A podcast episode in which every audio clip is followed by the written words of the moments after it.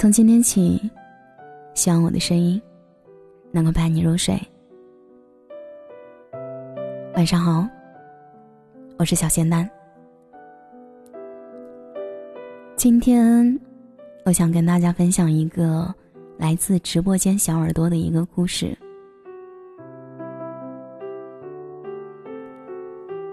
他跟我说，二零一零年那一年，十八岁的我因为玩游戏认识了十七岁的袁女孩。我在云南，她在西安。虽然相隔千里，但我们每晚都能聊到深夜。就这样，我们网恋了。我叫她傻丫头，因为她总是傻傻的。我们一起聊未来，聊每天发生的事情，相互会讲笑话。但是在二零一一年的寒假，因为同学陈，这个人是我现在的老婆，这个剧情我都不敢相信。因为陈的生日聚会，曾经我喜欢了四年的女孩倩，她是陈的闺蜜，倩又出现在我的视野里。那晚倩知道我有缘之后，她哭得很伤心。倩说，虽然我和他没有在一起过，但是直到我有了女朋友之后，他还是感觉突然失去了什么，心里空空的。毕竟我喜欢他四年。那天晚上我和倩都喝多了，倩主动靠近了我的怀里，我当时没有拒绝。结束以后，我主动送倩回家。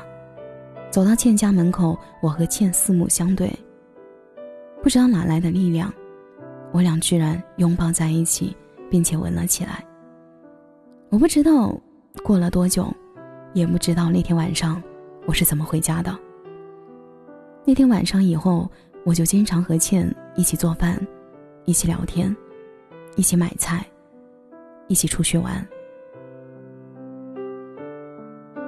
虽然她知道我有缘，原还是每天会联系我，有时候短信，有时候打电话，但是碍于我和倩，我总是草草敷衍，各种撒谎。现在想想，我他妈挣扎。我和倩还有一种偷情的快感，直到有一天袁察觉到了，我不得不坦白，并主动和袁提出了分手。那天晚上袁哭得好伤心，在电话里各种挽留我，还是坚决的和袁分手了。分手后，我继续和倩在一起。随着时间慢慢的转动，我和倩逐渐暴露出互相的缺点，变得会吵架，变得会冷战。有一天突然发现，我和倩其实并不是爱情。也许我只是放不下年少时的梦想和欲望，也许倩也只是觉得围绕她四年的那个男孩突然有一天不围绕她，她感觉失落和不习惯吧。二零一二年四月，倩终于结束了这段感情。和倩分手之后，感觉对最对不起的人就是袁。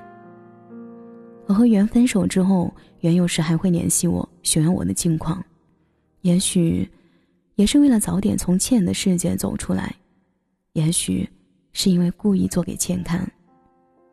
我又无缝衔接的和袁在一起了。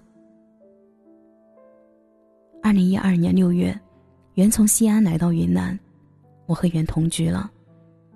我没想到一个十九岁的女孩为了爱情能走这么远，来到一个人生地不熟的地方。是我的话，绝对没有这么大的勇气。我暗自发誓，一定要好好对袁，努力工作，创造我和袁的美好未来。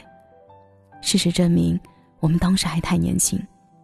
二零一二年十一月，袁没来例假，我们担心的事情还是发生了。经过商量，我们还是打算把我们这个意外留掉。做手术的时间定在二零一二年十一月十日。有时候老天的剧本就是这么狗血。原作流产的那一天，刚好是我要签购房合同的日子。因为是家人全款帮忙，家人也不知道我和原的事情，签字日期也不能更改。就在原作人流的那天，我没有陪他，在一个没有家人、没有朋友、陌生的城市，原就这样一个人去了医院。晚上我回到我和原的出租屋时，原一个人躺在床上默默地流泪。当我过去抱他时，他把我推开了，和我说，今天医生问他怎么没人陪你，他都不知道怎么回答。看到每一个人都有人陪，只有他没有，他是何其的难过。原和我说，他在乎的不是房子，不是物质，他只要我。但是我一次次的让他失望。原向我提出了分手，我说要等到原身体恢复好后再说，这样原也同意了。二零一三年春节，原说要回西安，回老家过年，回去了就不回来了，就这样结束了我们这段感情吧。我们就这样分开了，虽然不在一起了，我和原还是会经常联系，互相询问对方的近况，也许是我们之前有过孩子，也或许我们都没有放下对方吧。直到二零一四年十月份的一天，我回家的路上看到一个熟悉的身影，对，就是原。没想到他一直在云南，就在离我不远的地方。我不知道他近一年多是怎么过的，我们四目相对，微笑着，泪水不知道怎么的就流了出来。从那以后，我们都心照不宣的，没有任何沟通表白，就又在一起了。我们也到了该谈婚论嫁的年纪，我主动和家人说了缘，没想到家人持反对意见，具体的原因也就是那些，我当时因为在家里没有话语权，很多事情都是要靠家里，我居然听着家里人的话，就这样又和原提出了分手。我再也无法想象原是多么的伤心，多么的难过。我也自己在心里暗暗发誓，一定要努力摆脱我的家，一定要在家里说了算。也就在那一天晚上，我才真正的长大。二零一五年一月，原真的走了，回到了西安。二零一五年三月的一早，手机突然收到一条微信，是陈发来的。陈就是倩的闺蜜，当年组织生日会的。她问我现在有女朋友吗，没有的话能否考虑一下她。我当时可能是和家里有气，也可能是觉得没有了缘和谁过都一样，或许是陈符合我家人所有的幻想的标准。我和陈的故事就这样开始了。陈和我说，他当年就很欣赏我，只是碍于我当时喜欢的人是倩，他没有表达。现在我身边没人了，他终于可以出场了。我没过几天就把陈带回了家，虽然心里知道陈只是我用来代替原的。家人满意，给了我和陈一笔钱去旅游，这样我更讨厌家人了，但是碍于自己能力还有限，一直忍着。有了陈以后，二零一六年我向家里要钱越来越容易，渐渐的从几万到几十万，但我要到的钱都不挥霍，我都用来投资。因为我知道我和原就是因为没钱才分开的，合伙创业，家人一直以为是陈叫我不断的向他们要钱的，渐渐的他们也不喜欢陈了。但是现在他们管不了我了，我开始和家人吵架，我把房子车子全部还给了家人。出来半年之内，我就和陈买了学区房，提了一辆奔驰E，但是我心里知道，我放不下缘，特别是当我的日子过得越来越好的时候，想到当初我和缘住在小出租屋里面，艰难地描绘着未来，想到和缘一起，我连电影都没带他看过，更别说旅游。想到当初只能和缘睡四十块钱一晚的旅馆，每次想到都会暗自流泪。虽然和陈在一起，但我心里很清楚，我和陈没有爱情，更像是亲人或者合作伙伴。事情发生在二零一七年六月，我和陈去西安玩，我发了一条朋友圈，这时候缘看到了，在下面回复：你来西安了，和你女朋友来找我呀，我不介意的。我回了一句：我介意。从那天起，我和缘又聊到了一起。也许是为了弥补当年我对他的伤害，我也会经常转钱给缘，经常给他送礼物，帮他交房租，但我知道我们再也不可能在一起了。九月份，我瞒着陈自己去了一趟西安找缘，缘也没有拒绝我，我们一起逛街。也许是为了当年的诺言，我突发奇想，想帮缘买一个戒指。缘问我敢买 D R 吗？就是那个一辈子只能卖一个的那个牌子，我有何不敢？然后为缘就定制了一枚 D R 的钻戒。三天后我回了云南，回来后我和陈生活如初，只是我对缘的思念越来越难以忘怀，这些事情都被陈看在眼里。陈开始怀疑我，开始翻我的手机，用我的手机卖骂缘是贱人。我不得已动手打了陈，我这辈子第一次打女人。我承诺会和陈好好过日子，但陈答应不要来窥探我的内心深处。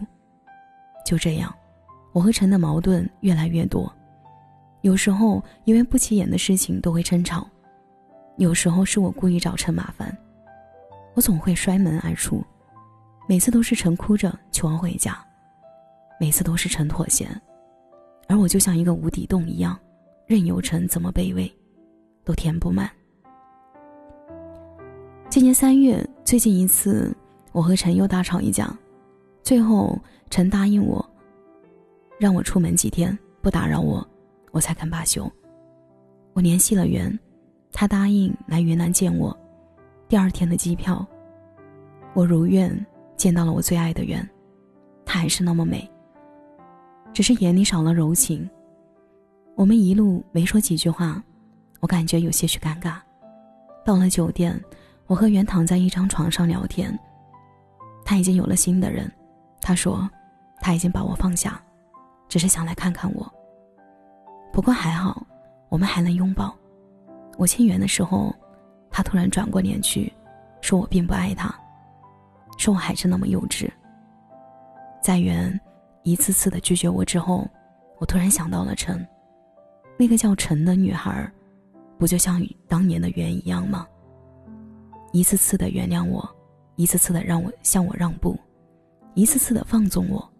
陈对我的爱，爱的是那么卑微，爱的是那么小心翼翼，而我一次次对陈的伤害，一次次算计着陈，一次次伤害着陈，就像当初伤害缘一样。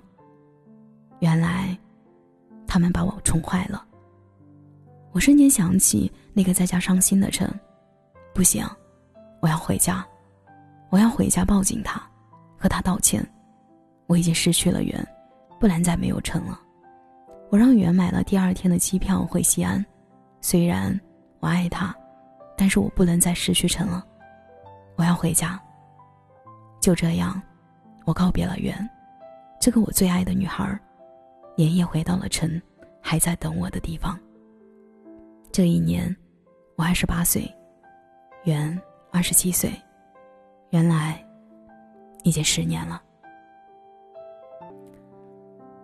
三月四号，我已经告诉自己好好生活了，让自己忙起来，不要去想。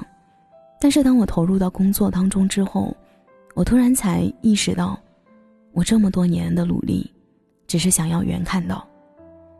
我更无法克制自己不去回忆，想到我们之前的种种，那时的我好无能，没有好好对缘，让他承受了那么多。我连好一点的生活都没能给他，连温饱都没能解决，就像电影后来的我们一样，我现在什么都有了，就是没有了我们。我不知道我这一路走来是对是错，我努力改善我的生活，努力完成我年少时的梦想，但是每当我沉浸在现在纸醉金迷的生活里的时候，我总会想到缘。如果现在在我身边的人是缘，该多好！我觉得这么多年我耽误了缘。每天回到家，我也努力表现出开心，我试着关心陈，但每一次我对陈好的时候，就会想起缘。每一次拥抱陈的时候，我脑子里的人是缘。我也一直试着不去想念，不去回忆，但我越是提醒自己，越是思念。我又尝试着和缘联系，和缘聊天，给缘送礼物，转账。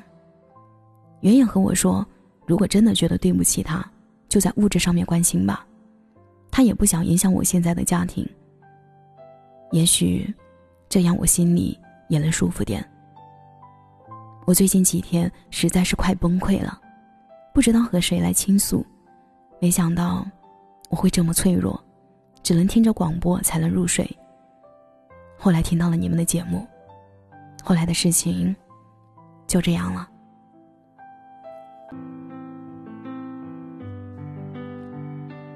感谢您的收听，我是小仙丹。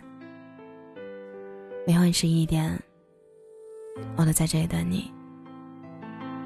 节目的最后，祝你晚安，有个好梦。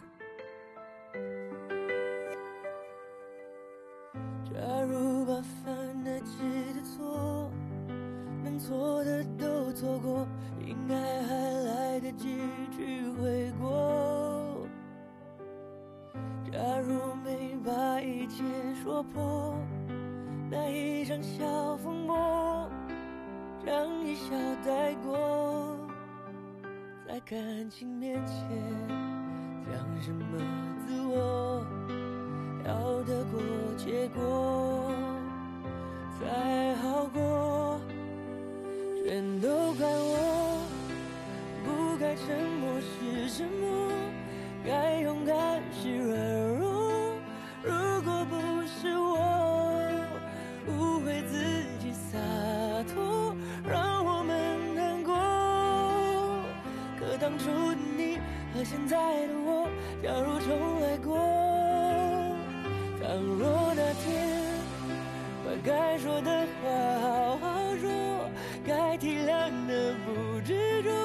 如果那天我不受情绪挑拨，你会怎么做？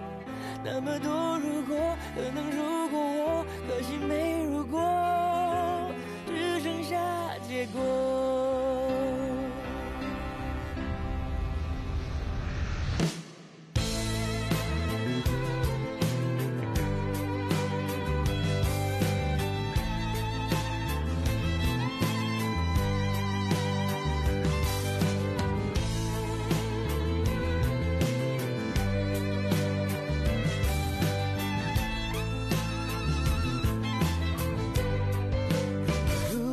早点了解那率性的你，活着晚一点，遇上成熟的